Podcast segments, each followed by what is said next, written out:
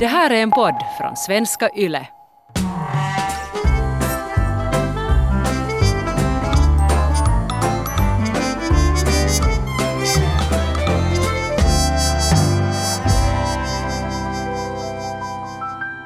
Got milk bitch, got beef. Va? Jag har alltid haft beef med en video som finns på YouTube. Och den här videon var någon sån här, tycker jag, någon hit någon gång när jag var på lågstadiet. Och det handlar om hur svordomar låter på svenska vs på finska.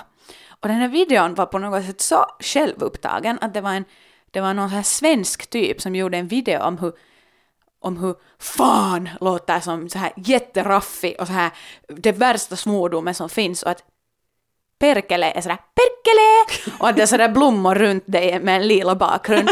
Och sen var det sådär sen var det hela tiden en sån här comparison med fan, perkele, fan. Fast det är ju helt tvärtom. Precis. Så jag har helt god milk, bitch, god beef. Du lyssnar på min galna mamma, jag är Vivi. Och jag är den galna mamman Heidi. Jag förstår fortfarande inte riktigt. Vad sa du? Got milk, bitch, got beef. Alltså, vad säger man med det? Sorry nu, men jag fattar inte. Det är en Doja Cat-låt. Vad är Doja Cat? Hej, på riktigt. Du måste tala så också tantar, förstår. Det är bara en artist. Vet du vad beef betyder? Beef? No, det är också... Och i journalistiken så talar vi om biffen, eller liksom budskapet, till exempel i en jotto. Att var är biffen? Okej. No, beef är då engelska för gräl. Och så här konflikt. Och... inte ens det visste jag. Så det är sådär att om jag säger att we got beef between you and me, så är det att vi har ett ongoing gräl, eller att vi har det ganska dramatiskt och vi lever i en sån här conflict-ridden world. Jättebra att vi nu så här i början har terminologin under kontroll, för att om vi skulle ha fortsatt så här så skulle jag inte förstått vad du talar om. Har du några andra ord för gräl? Fight.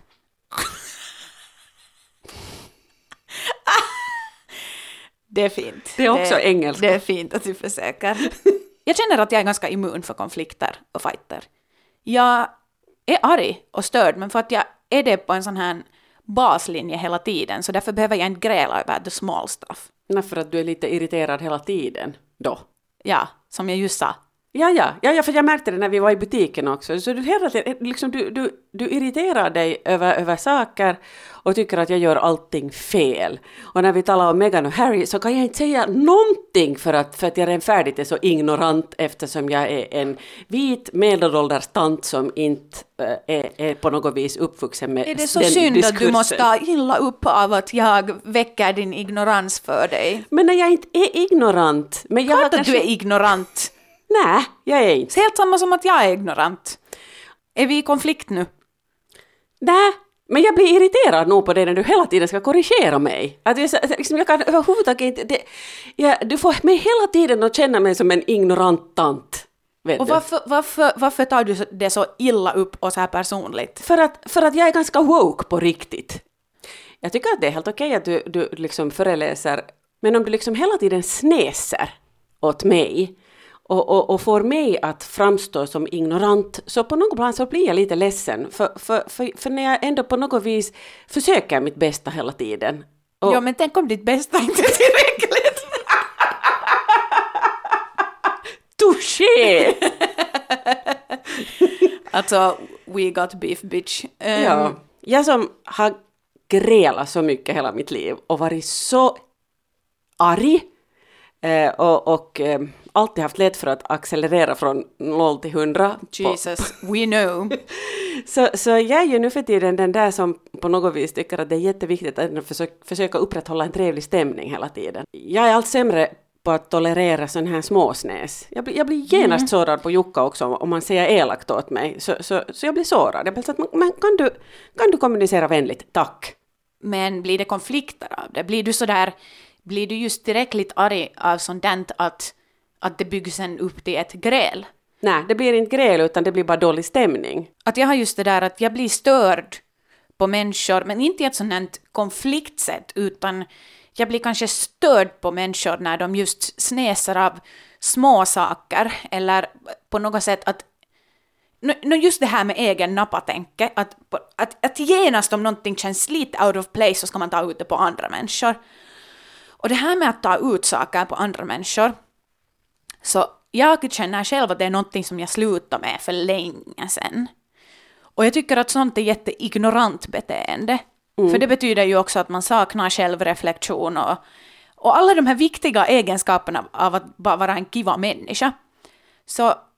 Så jag blir störd eller ledsen av sånt, för jag känner inte heller att jag håller på det där sättet. Och jag för aldrig konflikter just över the small stuff, för det känns ju som att jag är över det, eller att jag ser i alla fall just över de här små juttorna. Det är nästan som att jag sätter näsan upp i vädret och så här. Du ställer dig ovanför, men det kan ju också vara jävligt provocerande. Ja, jag förstår det. Jag skulle stämpla mig lite den i kaveriporukkan som... samtidigt som jag inte tar till gräl, till och med om jag känner sådär att det här borde ändras eller det här kanske vi borde tala om, så jag skulle ändå inte ta det där steget, kanske. Jag grälar inte med mina kompisar för att jag kommer aldrig ens till den punkten nästan. Mm-hmm. Också för att de är så bra kompisar att klart att vi skulle gräla om de skulle bara lämna mig någonstans och sen har jag inte telefonservice eller skor på mig. Att, klart att man har konflikt sen i en sån där. Men just att när vi kommer inte till det stadiet, och sen just för att jag inte ser värde i så här små snäsningar och sen att kanske kommentera och ta det till konflikten.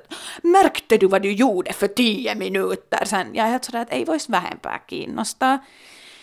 Så det blir inte gräl med mina kompisar, och jag grälar inte för att jag bryr mig inte, jag har blivit immun. Aha, varför hade man blivit immun? Vad beror det på? Kan det också vara att jag tror att människor som har grälat mycket hemma och just varit kanske lite så här gräliga som barn, men, eller också om att om man flera gånger har fått konflikter i ens face och kanske sett att ens opinionen är dum eller att man nu beter sig barnsligt och så här. Och det har väldigt många gånger liksom gått upp i rök i mitt ansikte och måste hosta ut ursäkter för att jag har fuckat upp, för att jag har bara varit barnslig. Alltså i vilka situationer talar du nu om? I skolan då? Till exempel. Så du, sådana onödiga fighter. Just att jag tror att när man, om man har varit så och sen lär sig från det, så blir man just lite immun för det, för att man har fört så många onödiga konflikter.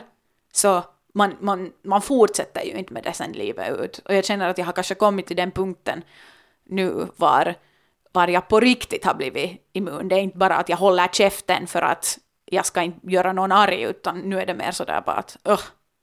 Men du är ju bara 22, jag tycker att du är helt för tidigt i den här situationen, för jag är nu 53 och jag är typ nu först i den situationen att jag slutar gräla. Jag grälar hela mitt liv, och just det där, jag har alltid varit redo att ställa mig på barrikaderna, både för min egen... Men har du inte också alltid varit lite barnslig? Eller jag tycker själv att du talar om att du har den här just barnsliga, att du ser inte alltid som en dödsdom på något sätt, också det här med att bli äldre och det här är en point i livet var jag blir nu gammal eller att mitt liv börjar ta slut. Du har alltid ändå haft en sån där just barnslighet till dig som får dig att gå framåt också som... Jo, absolut. För jag har ju aldrig glömt hur det är att vara barn. Jag tycker jag är samma... många gör det. Ja, alltså jag tycker att jag är likadan fortfarande, jag är helt samma människa. Sen har jag en sån där viss sorts barnslighet. Jag har alltid haft det här att om någonting är fel så är jag alltid övertygad om att men det här går att åtgärda bara vi diskuterar. Bara vi liksom lyfter katten på bordet, och bara vi i arbetslivet, så har jag jätteofta varit den där som jag har talat med alla kollegor, och alla tycker vi tillsammans att det här är nu fel, att det här, nu ska vi gå alla tillsammans till cheferna. Och sen går vi dit, ranta och Heidi för ordet, och sen sätter jag igång och lägger ut texten och är rasande, och plötsligt märker jag att alla de typerna som var med mig, så de har lite försvunnit. Och sen står jag där och är den där jobbiga typen. Men har som skriker. Men har du då kanske lärt dig någonting från sådana här situationer? Eller har du lärt dig hur man ska bete i sådana situationer? Jo. Eller har du bara fortsatt? Jag har till exempel lärt mig att chefer kan också vara känsliga människor och inte blir särskilt glada av att man säger åt dem att de är dumma i huvudet och att de har misslyckats. Helt chockerande.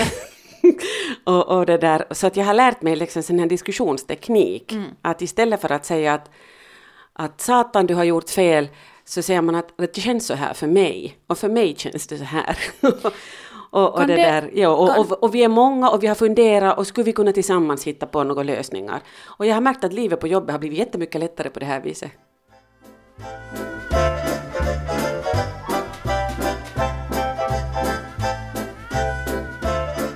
Att när man har fått den här stämpeln av att vara bråkstake som så ung, så, och jag talar ju om det här också i så här skolavsnitt över hur just så här stämplad jag blev, att vara någon sorts person som nu, så sen först så fightades jag emot det, och sen när jag slutade fightas emot det så drog det mig ner ganska mycket, och samtidigt som det tog ner på min bråkstake personlighet, så tog jag det kanske ännu lite för personligt, så att det drog ner mig så mycket att jag sen inte, vad än jag gjorde var jag rädd att jag skulle såra människor. Jag tror att det där med att vara rädd att såra folk eller att just ta för mycket plats, så gör en helt olik också i konfliktsituationer. Men för mig hade också det här med rättvisa alltid varit så superviktigt. Och jag har alltid haft en sån här naiv tro till att rättvisan segrar förr eller senare. Bara jag lyfter upp, bara i all vänlighet liksom förklarar att hej, men att det här är rätt och det här är fel, så skulle vi kunna göra så här istället så blir det rätt. Och bara jag berättar det, så sen blir det så. Vet du vad jag tror? Jag tror att det är det att jag har i mycket tidigare ålder bara accepterat att konflikterna finns och jag kan inte komma över dem på något sätt, och till dig har det tagit liksom längre att komma till den punkten. Du säger att jag är för ung, kanske du var bara för gammal. Ja, det här kanske liksom bankar huvudet i väggen mycket längre än vad du har gjort på den punkten. Men det har ju också att göra kanske med din då optimism och min pessimism. Mm. Men sen också att mitt dåliga sätt att kommunicera. För att när jag sen väl blir arg, så är jag bara inne i mitt eget huvud och bara anklagar. Och det har nog man säger ju att skyttar är just sådana grejer. Ja. Att det är så att den där andra motparten existerar inte. Ja. Att egentligen är det som att man talar till en vägg och det är bara att så här är det, ja. jag. Och det levererar jag ju mot din pappa hela tiden. Mm, inte var det lätt att vara han heller, han gjorde många fel. Ja. Men han fick ju aldrig positiv feedback hemma. Precis, och det var ju någonting som vi barn också lagt märke till jättemycket. Just att det var ju en stund i mitt liv som jag nästan föredrog pappa. Just kanske för att han var ett sånt lugn i det där kaos hemmet, och just att du var så negativ.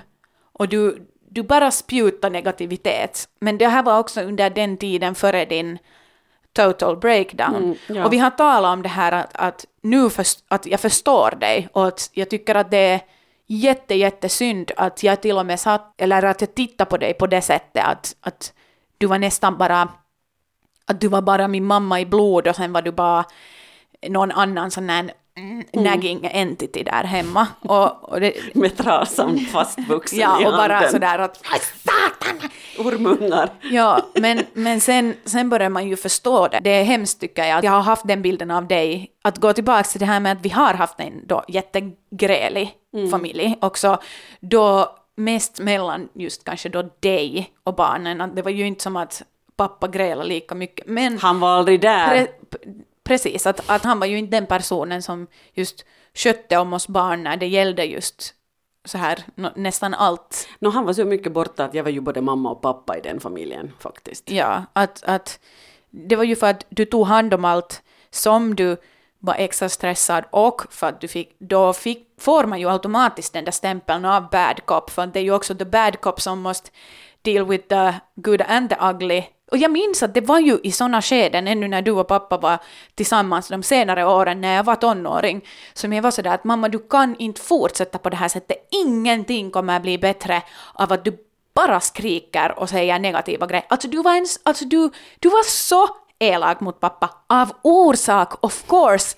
Men för att du var så elak så det gjorde också honom att vara helt kärdetrojko. Vem skulle vilja göra någonting för en person som bara skriker på mig? Nej, jag knäckte honom fullständigt. Alltså, Vet du vad, jag tänker du får ha den åsikten, men jag har inte den för jag förstår. Det är det att när man förstår så kan man inte säga, man kan inte vara på en sida eller den andra, utan det är sådär att du hade rätt, men sen kanske hans känslor just tog över och det är helt, ens känsla är ju också det riktiga. Så. Ja. Om jag märker att stämningen av någon anledning är dålig för att någon beter sig dåligt. Så nu tenderar jag att på ett eller annat sätt försöka ta upp det. Men det där jag försöker väldigt långt nu för tiden när jag är en mer mogen människa, så börjar jag inte med att skälla ut, utan jag försöker liksom reda ut och jag försöker lösa den här situationen och fråga att hur mår du riktigt? Finns det någon orsak?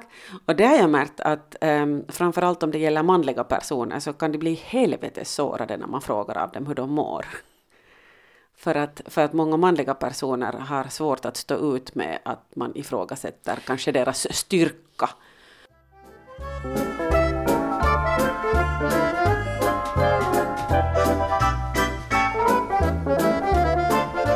Jag frågar mina kompisar hur de ser mig. Eller jag sa att hur ser ni mig i gräl eller som konfliktperson? Och då, det första svaret var min ena kompis som bara oh my god, det känns inte som vi någonsin har haft en konflikt. Och det roliga är att med den här kompisen så, alltså det är på något sätt, kanske för att jag tar aldrig illa upp av vad den säger, kanske för att jag vet att mycket är alltid bara sådana här emotional outbursts som inte betyder någonting ens för den personen. Så det blir aldrig gräl och sen kan jag ju säga några så här snärtiga kommentarer och vara så här att nå, hur kändes nu det där? Att hur är det nu? Och de är sådär, förlåt jag är lite hungrig. Att det är så att vi har därför inte konflikter, för jag tar inte illa upp av de där små sakerna, för jag vet varifrån de kommer och vi skrattar åt det på riktigt en minut senare. Och det är så roligt att den här personen säger att det känns inte som vi har haft en konflikt, för att vi har inte haft det just för att vi kanske så on the same page, och också för att jag vågar sen just säga sådär att hej, din idiot, sluta skrika. De helt, sorry. Vet du? En till sa att du för din egna sak framåt, men sen kan jag folda ganska snabbt. Vad betyder det? Att jag inte ger upp, men att jag är sådär, okej, det här var klart nu. Att jag tystar ner mig själv så att de också tystnar ner. Och säga att du säger vad du tycker men blir inte för länge och försöker dunta det in i någons huvud. Aha, så okay. Där som jag kunde ha förr, att jag kunde sitta i timmar och försöka.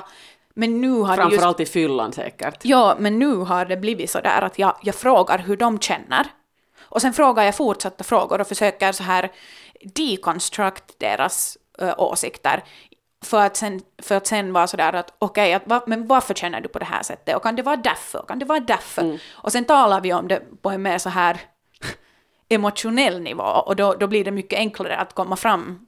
För att också för att de är intresserade av att tala de här juttorna. För jag brukar ofta sen vara sådär att förlåt, det här är nu jättestörande. Att orkar du ens? Vi kan sluta med den här diskussionen. Alltså det låter ju helt som att du är någon terapeut. Och sen brukar de vara så att nej, det här är intressant för mig också. Att vi kan fortsätta. Och sen är jag så okej. Det varierar om det är konflikt med Oscarin så ger du upp snabbare. Men om det är någon du inte kanske känner eller känner så bra så kan du orka slåss mycket längre och inom situationstecken fulare. och jag håller 100% med det där att personliga gräl, men just utåt så också för att när det inte gäller just personliga relationer så då vågar jag gå i attack och inte bara attack utan så här, jag vågar argumentera och gå i konflikt. Till exempel så en annan skrev att jag är väldigt passionerad i konfliktsituationer. Att ibland kan du vara provokativ i gräl, speciellt om du grälar med någon om en hjärtefråga och de motsätter sig dina åsikter. Och det där håller jag med, just det här med att vara provokativ. Alltså, sa den här personen att då tenderar du att inte lyssna och höja rösten istället. Och det där är standard. Den som skriker högst vinner. Ja, och det är någonting som kommer från vår familj och släkt jättemycket.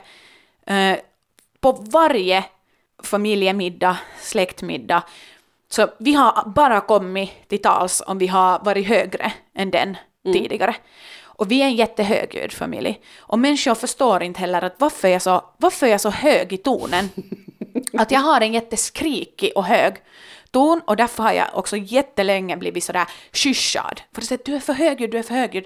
Och då är det att jag bara talar helt sådär neutrally. Mm. Men det är ändå så högt för att komma till tals har alltid varit om att vara den mest högljudda. Och det är ju någonting som min lillebror har kommenterat på att det har vi tagit med nu när vi är bara med typ dig och just syskonen. Så talar vi och höjer rösten hela tiden mer och mera för att... Och sen tycker han att det är så störande som en mer så här lugn person. För han vill inte höja rösten, han vill inte sådär gå in i det här hektiska. Så sen får han aldrig muntur och vi är bara såhär, nå men skärp dig! Lyft bara tonen då! Ja, kanske vi borde tänka på det där mer, att på något vis försöka tona ner den där diskussionsnivån. Han har mycket kloka saker att säga, bara han får muntur. Sen fortsätter den att ofta vet du vad du anser om saker och håller dig fast vid dina åsikter. Men jag tycker också att du har blivit bättre på att lyssna och föra diskussioner vidare. För faktum är ju att det kan ju hända att någon uppfattar att det när vi diskuterar politik, att det skulle vara gräl, men det är det ju inte, det är ju bara debatt. Den här första som talar om det här med att jag drar min egna sak framåt. Så jag frågar sen att tycker du jag grälar mycket eller lite? Och så sa den att jättelite. Någon som inte känner dig skulle kunna säga annat om man inte kan tolka din personlighet. Om man inte är van med ditt sätt att ta fram åsikter så kan man tro att du är i fight mode.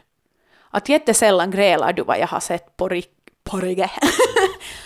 Där måste jag hålla med det här att det finns en så stor konflikt mellan hur jag är på riktigt och hur jag är på utsidan. Och jag vet inte vad det är jag gör fel, och jag ser det som att jag gör fel när människor tolkar mig på det sättet som de gör. Just det här fight mode och sådär. Men jag tycker inte människor har fel av att uppfatta det så, utan jag tycker själv att jag gör någonting fel. Jag tror ju att det är ju på det viset att det är igen de här strukturerna. Att vi är kanske vana att män kommunicerar på det här viset, men inte kvinnor.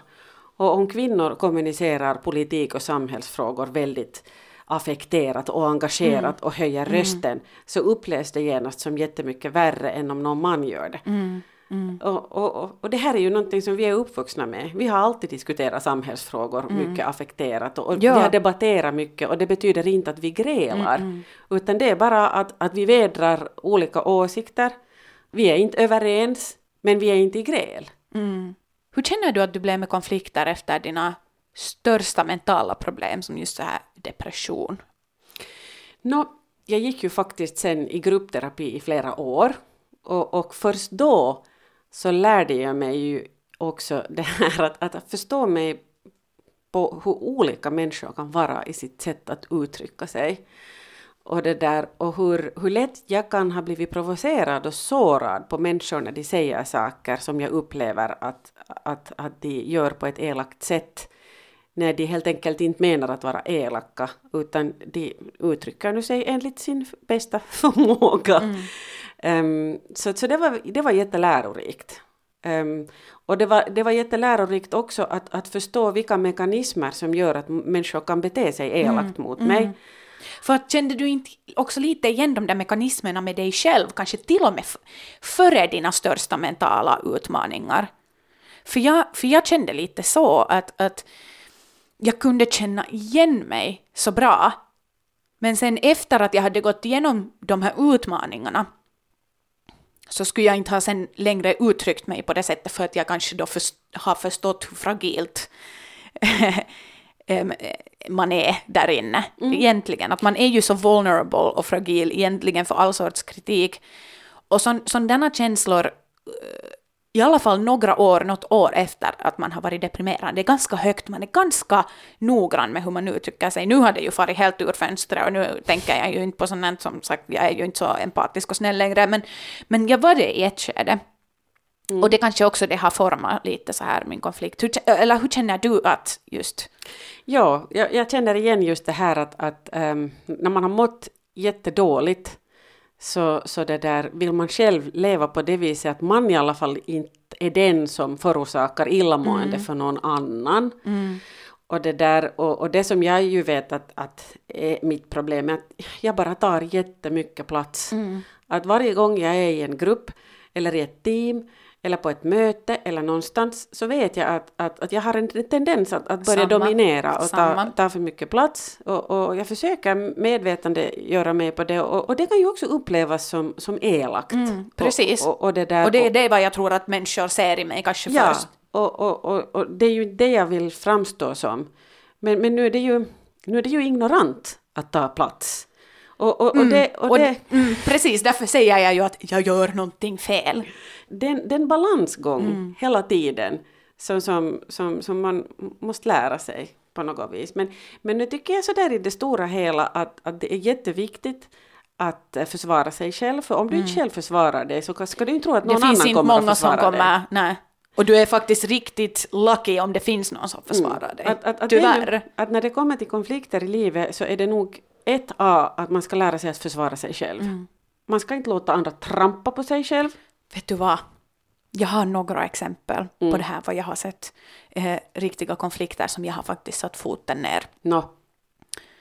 Har jag berättat? Jag tror jag har berättat i podden om den här storyn om när vi fick böter i Danmark. Nej, tror i kollektivtrafiken. Inte. Jag tror jag har sagt det, men så här snabbt bara. Ingen är så elak som en elak dansk. Det var jag har uppfattat, ja. Och sen hur vi fick böter. Och då satte jag ner foten och var så att nej, för fan, jag tänker inte för helvete betala den här böter. För vi gjorde rätt och det var busschauffören som gav till oss fel biljetter. Och då skriver jag ju är riktigt sådär att I'm so disappointed in the way you treat tourists. På engelska? Ja, men så jag skrev just så jättebestämt och sådär att vet du, nu har jag rätt att stå på mig.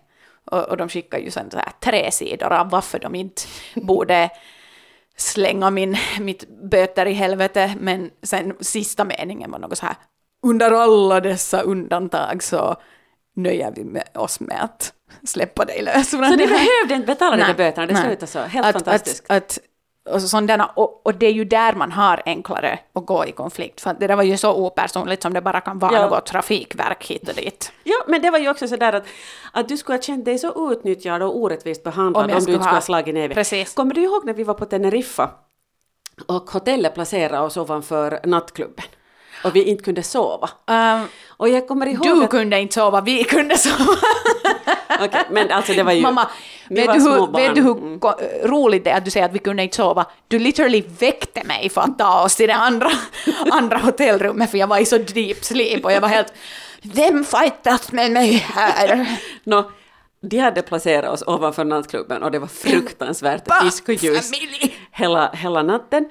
Jag upplevde det som en liksom på något vis personlig skymf och ett otroligt misslyckande i kundservicen från hotellets håll att behandla en barnfamilj. Ni var pyttesmå och jag var fullständigt utmattad mamma. Att man gör inte på det här viset. Och då rantade jag iväg mitt i natten dit till den där desken och skrek åt dem. How dare you? We are hardworking people from up north and this is how you treat us. Fy helvete! Vi hade ju faktiskt betala ganska mycket. En 5 personers familj på ett hotell kostar jättemycket. Och det var vår semester och då ska vi ju fan anamma få sova på natten. Och det funkar. De placerar oss i en taklägenhet istället. Så det var och pappa var ju bara helt så att han skämdes så. Mm. Han liksom tyckte att jag var helt förfärligt. Man kan inte bete sig på det här viset. Men alltså det fungerar. Mm. Det fungerar och jag märkte... Jag tror nog att du skulle kunna gjort det snällare. Men om det funkar så... Kommer du ihåg polisen också? Ja. Och det tipsar ju sen inte. Men det var också så här att de var en del typer var jävligt fräcka. Som polisen som gav böter. När vi höll på att packa bilen utanför hotellet. Det var en annan resa. Ja, men vi fick ju veta sen att det där var ju helt standard för polisen att göra till turister. Ja, och han satt pengarna i sin egen ficka. Jag var ju beredd att fighta det, men faktum var ju att det var dagen före julafton och vi var på väg till Mumiovari. Det var faktiskt vi barnen och pappa som stoppade att gräla, för vi var sådär att hej, vi är ett främmande land. Det här är en polis som helt tydligt vill bara ha mutor, så det går inte att fixa på något sätt. Ja, men jag var ju beredd att gå till... Ska vi få till EU-fucking-domstolen och bara nej, satan. Jag var ju beredd att gå till polisstationen och det kan ju hända att det skulle ha lett till att jag skulle ha fira julafton polisstationen, men jag skulle inte ha gett upp. Nej, men det var till och med jag som betalade böter, minns du? Ja, med dina julklappspengar. Ja. han ville ha cash. Och ja, det är ju också misstänkt. Det är ju cash. Jättemisstänkt att han ska att det är bara cash som duger. Ja. Men just det här att du tenderar ändå att ta det mer personligt samtidigt som jag tänker på the bigger picture.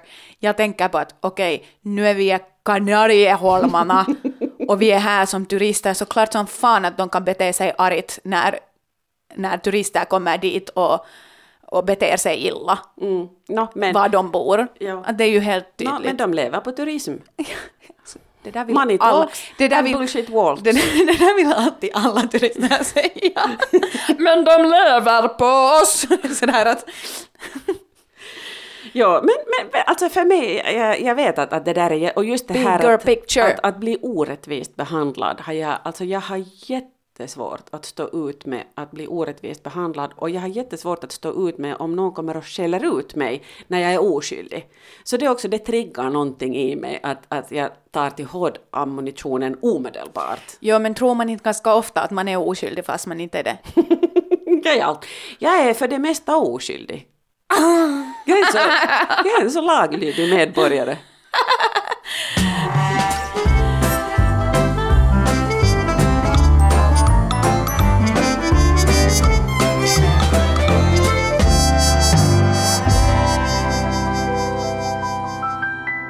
Det här är en podd från Svenska Yle.